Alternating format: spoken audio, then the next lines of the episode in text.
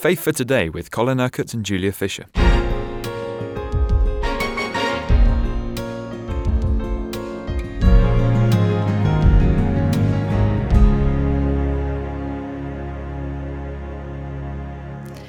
We're looking at chapter 4 of Hebrews at the moment, seeing what it has to say to us today. And yesterday you explained what the Sabbath rest for the people of God is all about. And today we're continuing with verse 14, back to the theme of the great high priest. Yes, and verse 14 starts with the word therefore, which immediately links it to what has gone before. So let me just reiterate that the rest of God uh, that the writer is talking about is a life of trust in Jesus. And for that, we must rest from our own labors, our own striving, our own straining, our own uh, efforts to please God in our own strength, and learn to trust in Him, trust His word, trust His promises, trust in the power of the Holy Spirit, so that God's plan and purposes can be worked out in our lives. Now, having said that, the scripture continues, Therefore, since we have a great high priest who has gone through the heavens, Jesus the Son of God, let us hold firmly to the faith we profess. So uh, he said that no one must, should, no Christian should fail to enter into this rest, into this life of faith. He has said that anyone who enters God's rest also rests from his own works because he realizes how much more important it is that God does his works through us than we do our works for God. Now, he says, we've got to hold on firmly to the faith that we have in the Lord Jesus Christ because he is this great high priest who has entered into the heavens, who has opened up the way for us, not only to know God as our Father, but really to be able to enjoy all the blessings and the benefits of heaven now.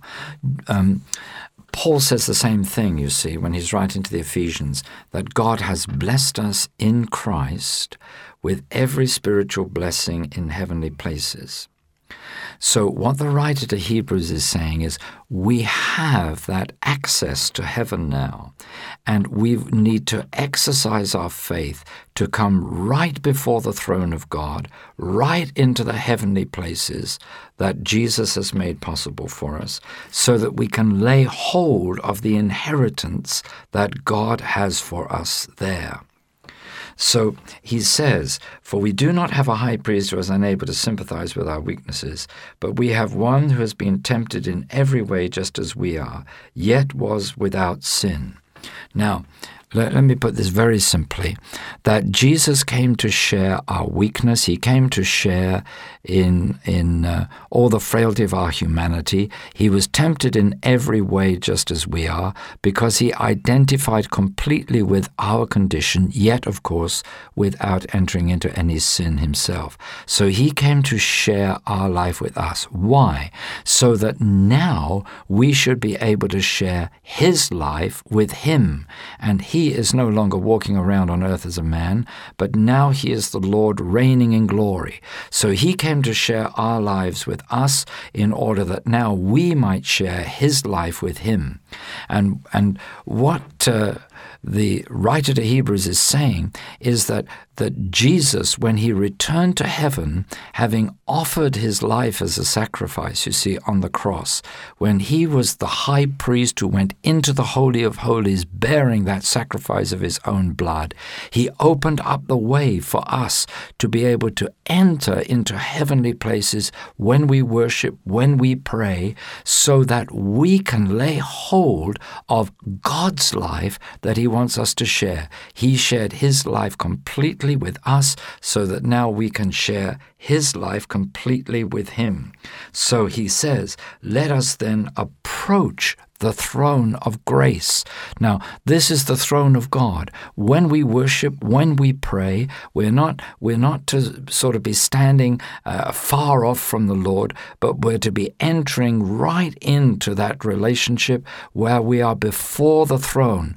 Now, the throne is not a throne of judgment for us because of what Jesus has done uh, uh, um, through his blood. It, it, it is not, the access to that throne is not on the basis of our good works, of our straining and of our striving, or of anything that we have accomplished. It's simply through this rest of faith. This rest of faith gives us access to the throne of grace, and we can come there, the writer says, with confidence. And when we do so, there we will receive mercy and find grace to help us in our time of need.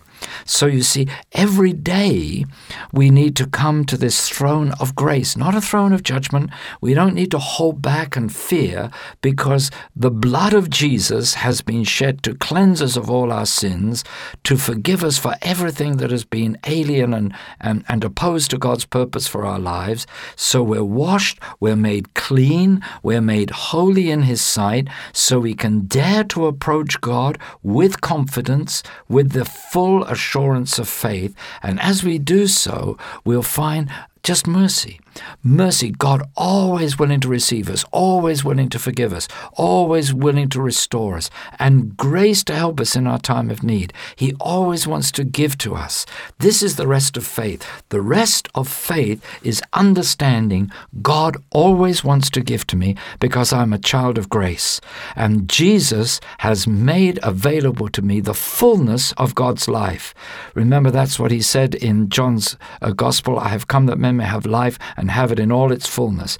Yes, God has blessed us in Christ with every spiritual blessing in heavenly places. So now, by the rest of faith, resting from our own labors, believing in Him, we can approach with boldness and with confidence the throne of grace, and there we will find mercy and grace to help us in our time of need. It's wonderful, wonderful, wonderful truth. Colin, do you find it interesting that the writer encourages us to, I quote, hold firmly to the faith we profess? Because do you think many of us lose our grasp on this and slip away and then therefore therefore do not move into the throne of grace as you have described? Oh, yes, I think they do. And that for two main reasons. First of all, people often put their faith more in their circumstances than in God. Instead of resting in God, they look at the problems, they talk about the problems, they think about the problems, they speak about the problems. In fact, often their prayer times are just telling God all about the problems and saying Amen at the end without really entering into that place with God where they can receive the answer, the, the grace that they need to, to help them in their time of need. Uh, so that, that's the first thing. The other thing is that people are so obsessed with themselves uh, that that they they they um, really, I mean, you put your confidence and trust in, in in the one that you speak about. So if you keep speaking about yourself, your trust and confidence is is in yourself rather than in the Lord. And and this is why this writer is saying, look, just hold firmly. Don't don't don't vacillate. Don't one moment be talking about uh, about faith in Jesus and the next be moaning, groaning, complaining about your circumstances, talking about the negative negativity of your situation, uh, talking about your own feelings and and how desperate and how awful and how terrible it is, because that's not faith. Faith is is putting your confidence and trust in God. You you know that you are in His hands. Therefore, your situation, your circumstances are in His hands, and you're trusting Him for His plan, His purpose to be outworked in that situation. You are confident of a good outcome because of all that He has accomplished for you in the Lord Jesus Christ. It really is learning to do what the writer says elsewhere to fix our eyes on Jesus, to keep hold of, of our faith uh, and not to to keep wandering around. Because you, you remember James said that the double-minded man is unstable in all his ways and cannot expect to receive anything from God. And I fear that that's very often the case. You, you can say well that's naturally the case. It's only natural to think about the problems to speak about the problems to think about itself well it might be natural, but faith is supernatural. And you see, if we're going to if we're going to enter into the rest of faith, then we're going to have to begin to have supernatural attitudes. Uh, we're going to have to begin to think supernaturally above the natural, and not just function at the level of the natural, but to see that if if if I set my heart and my mind and even my mouth upon the supernatural truth of God and keep speaking that over my life and over my circumstances, and if I'm really trusting in the power of the Holy Spirit to bring about the life of which God's word speaks so that it becomes experience in my experience, then I am going to see change and transformation happen in my life, in my circumstances. I'm going to see needs met, and that's much better than moaning, groaning, and complaining and being negative. So, so much within reach, but yet we don't always reach out and grasp it. sadly, that is the case. Um, and you see, I said at the beginning of the week that uh, although God has made available this rest of faith, there are so many who don't really live in that. Uh, and so, you know, when they have a problem, um, they they feel very shaky, and uh, you'll you'll even you'll even hear people say, "Well, this this and this happened, and my faith was shaken." Well, you know, faith can't be shaken. Uh, faith cannot be shaken. And and if a person is shaken, it's because they they, they did not have the kind of faith, that rest of faith you see, if, if you have that rest of faith in your life, it doesn't matter what happens, you will not be shaken. But you will be at peace, you will, your trust and confidence in God will remain secure, and you will know, okay, He will take me through this. No matter what happens, He will carry me through it. I might be going through the deepest valley, the valley of deepest darkness, like we read in Psalm 23. Yet that doesn't matter.